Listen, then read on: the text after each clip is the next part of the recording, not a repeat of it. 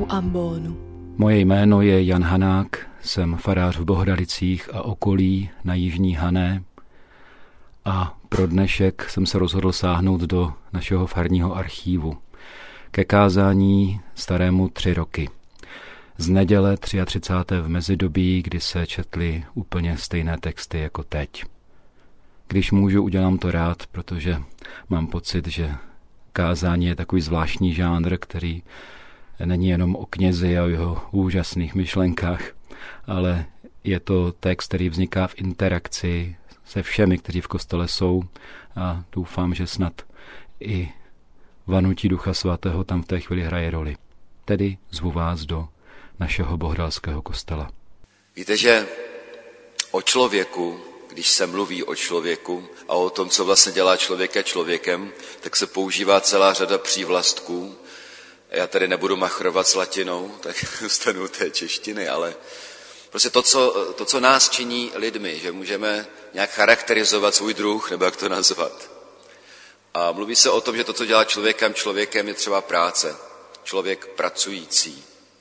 To znamená nejenom ten, který vydělává na živobytí, ale je to ten, který se skrz svou práci realizuje. Vytváříme nějaké hodnoty, kterých máme radost a mají z nich radost taky druzí. Zanecháváme něco po sobě. Je to něco pro nás velmi důležitého. Stejně tak se mluví o člověku slavícím. Jo?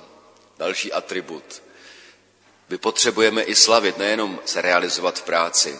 Potřebujeme slavit vztahy, potřebujeme slavit život a děláme to. Ne, různými způsoby. Taky se mluví o člověku dalším přívlastkem, že je člověk náboženský. A to skutečně jsme.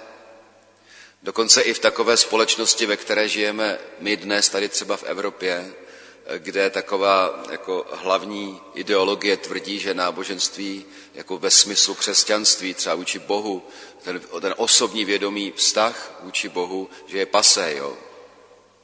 Ale o to víc vidíte, že i ti lidi, kteří tohleto tvrdí a hlásají, takže samozřejmě velmi nábožensky, i když ta náboženská rovina eh, je velmi osekaná, velmi až banální, velmi zakrnělá, ale je, jenom si prostě vytváří své vlastní bohy, o kterých třeba mnoho knih eh, biblických starého zákona mluví jako o modlách.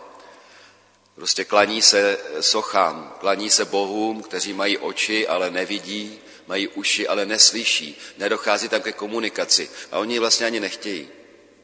A já nechci říkat ani oni, jako kolikrát se to může stát i nám, že sice jako my tady vědomně vnímáme Boha, který je, a který má rozhodně přeneseném smyslu oči, které vidí a velmi dobře a uši, které slyší, ale můžu se klanět jemu, živému Bohu, jako modle, protože neočekávám odpověď. Tudíž on sice může mít tisíckrát oči, které vidí a pusu, která mluví, ale pokud nechce slyšet já a vidět, no tak, tak může prostě křičet a stejně se to mého srdce nedotkne. Jo. Ale každopádně člověk náboženský je, je nám to vlastní. Jenom se mění ty formy. No ale to, k čemu směřuju, těch atributů by mohla být spousta, je ten, který vyplývá i z toho dneška. A to je to homo economicus, tak aspoň trochu latiny, jo. Že člověk je ekonomický. Člověk je ekonomický. A co to znamená? Samozřejmě my dneska, když se řekne slovo ekonomie, případně ekonomika, tak okamžitě se nám vybaví peníze, že jo? vybaví se nám lidi, kteří nějakým způsobem řídí, co já vím, prostě Česká národní banka a její rada rozhodne o zvýšení uh, úrokové sazby o čtvrt uh, procentního bodu, nebo tak něco, tak tomu člověk úplně tolik, no tak jako to je třeba docela srozumitelné, ale přece jenom se řeknu, tak to je nějaký prostě, to je o peníze, že jo. Co, co, co to má co dělat jako, uh, jako přívlastek lidství, člověka, notabene tady jako o tambonu, jak o tom může mluvit Ježíš, jo? to přece se jako nehodí. Ne. Peníze jsou taková ta jako nutné zlo, prostě musíme nějak přežít, ale že by zrovna peníze patřily do kostela? No a vidíte, patří. Protože on o nich mluví a mluví o nich jako víckrát. Ale samozřejmě, že ekonomie či ekonomika se netýká pouze peněz. Jo? To je tak zase osekání toho pojmu. Já když jsem chodil na teologickou fakultu ještě, tak, tak se tam třeba mluvilo o ekonomii spásy. A bez pochyby se tím nemyslel, nemyslela nauka o tom, že třeba duchovní věci, eh, křty, zpovědi či odpustky se mají prodávat. Jo? Má se na tom rejžovat. Tak to určitě ne. Protože to slovo ekonomie řecké je složené ze dvou slov řeckých. Oikos a nomos. Oikos je dům a nomos je uspořádání či zpráva. Tedy ekonomie jako pojem je o správě či uspořádání domu. A jestliže se bavíme o člověku a, a ekonomii vůči člověku, respektive ekonomie spásy, to znamená toho, že Bůh nějakým způsobem jako udělal to, co udělal, aby e, náš pobouraný dům mohl být znovu obnoven v nevýdané kráse, tak je jasný, že se tady nemluví jako jenom o eurech nebo korunách. Jo. Ta ekonomie spásy je třeba i o tom, že se některé věci musely stát. I Bůh některé věci musel udělat v Ježíši Kristu, aby vůbec pro nás vykoupení a spása jako měla dosah, aby to vůbec mohlo fungovat. Jo. Bůh nejde proti řádu. Že ho sám stvořil, řád jako bez řádu by neexistoval svět. Jako svým způsobem takový velmi, velice banální, banální jako Příměr může být, eh, kolik, kolikrát vás, kdo jste řidiči třeba, kolik vás, kolikrát vás naštve, když chytnete červenou vlnu někde na semaforech. Kolikrát si říkáte, zdržuje mě to strašným způsobem. Ten řád jo, semaforu a pravidel silničního provozu. Ale představte si, kdyby pravidla silničního provozu byla zrušena, tak pojedete podstatně pomaleji. Podstatně pomaleji, protože prostě bude absolutní chaos na těch silnicích. Teda, jako když pojedete sami po silnici, tak ne samozřejmě, ale pokud pojedete třeba ve špičce ve městě, no tak se nikam nedostanete. Bůh nejde proti řádu.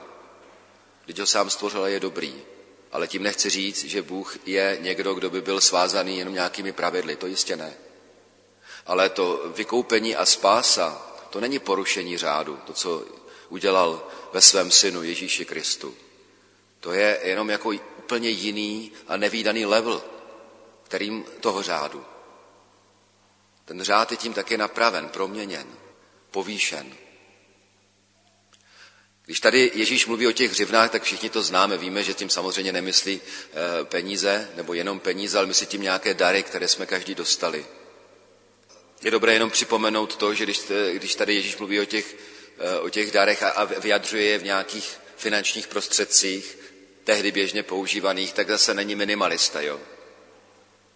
protože jedna hřivna to bylo jako pořádný majetek. Jedna hřivna byla 6 tisíc denárů. To znamená přepočtu, ono je to docela složité, přepočítávat to na dnešní peníze, protože záleží na kupní síle a tak dále, a tak dále. Ale jedna hřivna by se dala dnes, jako by, by se počítala v milionech korun. Takže ani jedna hřivna není opravdu málo. Notabene deset nebo pět hřiven. To jsou obrovské finanční prostředky které pán dává těm služebníkům, odchází, neříká, kdy přijde, trvá to dost dlouho a říká, zprávujte je. Jo, buďte správci, uspořadateli toho majetku, těch darů, které jste dostali. Je to dar, který se zároveň stává úkolem. Dar je to tež, co úkol. Dostanu dar, tak jako to není proto, abych si ho někde schoval, ale proto, abych s ním pracoval, že jo? Abych ho využil v životě. Jestliže dostávám duchovní dary, nebo jakékoliv dary do svého života, včetně daru třeba svého těla, tělo není špatné, prostě tělo mám použít, že jo? Dobře, pochopitelně, abych neničil, abych tvořil. To, že tady jako Ježíš v tom příměru používá to, že někdo dostane deset dřeven, druhý pět a třetí jednu. Já bych řekl, ono to působí tak, že to je taková klasifikace, že někdo je šťastnější, protože Bůh ho obdaroval větším množstvím a jako, jako v množství, v kvantitě, jo, a někomu dal míň. A řekneme si, každý mu sice dal, ale proč já mám tu jednu a někdo má deset, jo. A já myslím, že to je jako špatně to takhle překládat. Je to spíš o různosti, o kvalitě, jo, o tom, že prostě každý dostává něco jiného.